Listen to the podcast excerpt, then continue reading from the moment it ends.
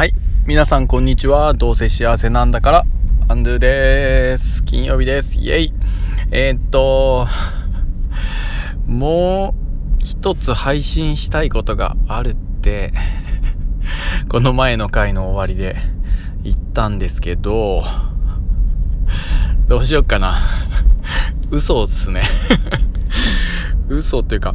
もともと何を配信したいっていうのがあるからもう一回撮りますって思ってたわけじゃなくて、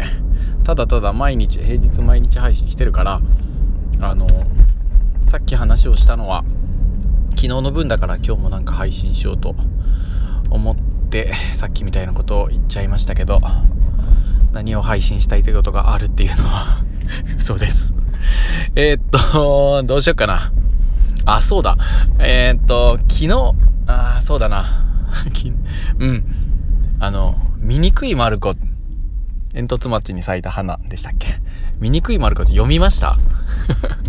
それについてちょっと話をさせてもらってもいいですか？よろしくお願いします。はい、決まりました。醜いマルコ、えー、煙突町に咲いた花、えー、西野昭弘さんの絵本の新作を、えー、読みました。で、それについてちょっと話をしたいなと思っているんですけれども、えー、結論から言うとですね、えー、今読んだところなんですけど、ぶっちゃけあんまりまだよくわかりませんっていうのが、えー、今の、まあ、初発の感想というか、えー、思いです。煙突町のプペルをですね、読んだ時には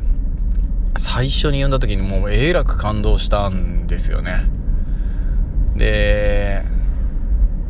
ねえ、まあ、どんな風に感動したか覚えてないけど、感動したよってことはすごく覚えてて、で映画煙突町のプペルなんか、まあ、もっともっとね、あのアントニオでめっちゃ感動してとかっていろいろね、最初にこう見たり読んだりした時にすごく感動したりしたんですけど、醜いマルコはね、なかなかこうなんていうんですか、西野さんがこう最後の展開はもう僕の本音です、えー、みたいなことを言ってたので、すごく気になってたんですけど、実際それ読んでみてなんかさらにすごい気になるみたいな感じで、うーんって、まあ、もっと何回も読みたいなっていうふうに、えー、思っておりますっていうのが今の感想です。で、今回ですね、そんなすごくめちゃくちゃこうストンってくるというか分かりやすいっていうような感じのストーリーではなくて、なんだかこ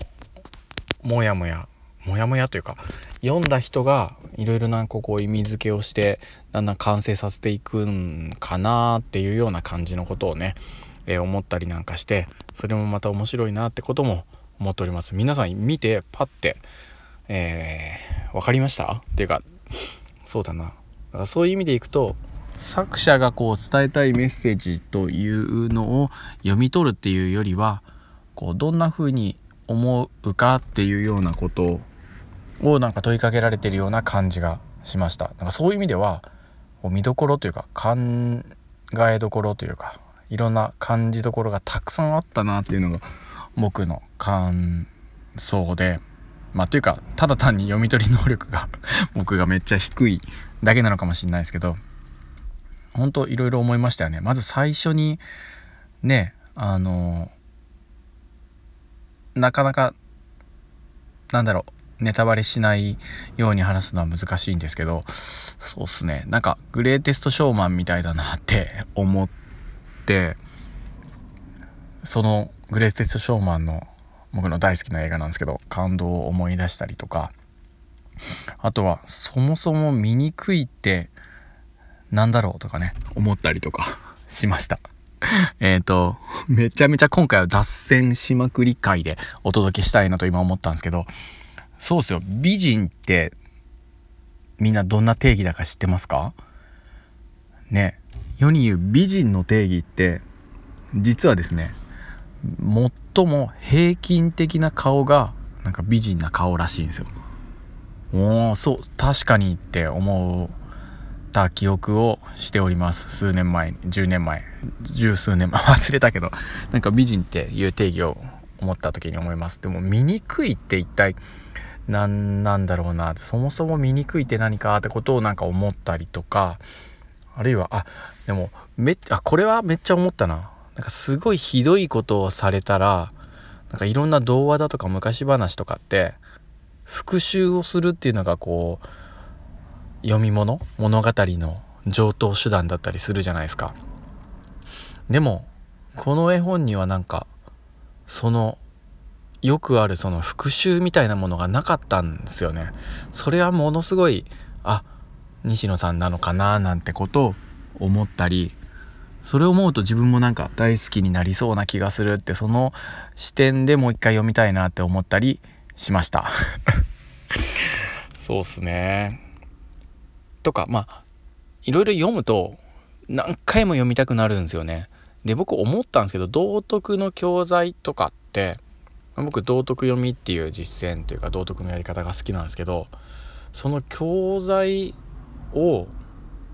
読む回数とかその読む内容とか読む箇所とか、そういうのをもっと自由に子どもたちに、えー、選べるといいなっていうふうなことをすごい思っていました。醜い丸子を読んでね、だってきっといろんな人それぞれ感動したポイントとか、すごい道徳的だなと思ったポイントとか学べるポイントとかっていろいろあると思ってて、それを教師の発問ねの箇所をみんなで考えるっていうのにもなんか限界があるんじゃないかななんてことを思いました。うん、そういえばなんか思い出したんですけど、しばらく前にこう道徳読みをもっと一歩超えて子どもたちのなんか持ち込み道徳みたいな、そんな実践面白そうっすねみたいな、僕の、えー、思いつきですみたいな発信をしたんですけど、その後全然それについて深掘りできてなくてごめんなさいなんですけど、それを今ふと思い出しました。なんかこれ読んでモヤモヤしたんだけど一緒に読みませんかっていう読書会だとかで、僕これを読んでここがなんかよく分かんなかったんですよねとか、ここにえらく感動したんですよね、みんなどう思いますとかっていうのを道徳の授業とかでやれたらめちゃくちゃ面白そうだなってことを思いました今日は思いましたを何回言ったかちょっと後から数えてみたいなって思う思ったんですけど、まあ、どうでもいいですよね。まああのとにかく醜い丸子、これはですね何回も、えー、週末あるいはまあぼちぼちでもいいので読みたいなって思ったっていう、えー、風で終わらせてください。はい、えー、皆さんはですねなんかおすすめの、えー、本とか物語とか映画とかありますか？そんなことも教えていただいて、えー、一緒にねそんな話もしていけたら嬉しいななんてことを思いました。はい、えー、今日も今回の配信も最後まで聞いてくださってありがとうございました。ということで、ハッピーさようなら。